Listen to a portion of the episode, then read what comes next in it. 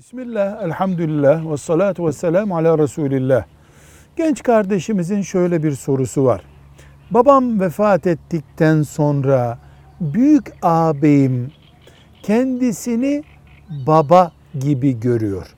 Biz malımızı taksim ettik, bölüştük. Ben özel ailemle yaşıyorum, o yaşıyor ama babam gibi bana emretmek istiyor. Önceleri peki dedim. Sonra baktım ki çoluk çocuğumun önünde amcaları dede rolünde olmaya başladı. İtaat etmesem vebale girer miyim? Cevap olarak kardeşimize diyoruz ki haklısın. İnsanın bir tane babası olur.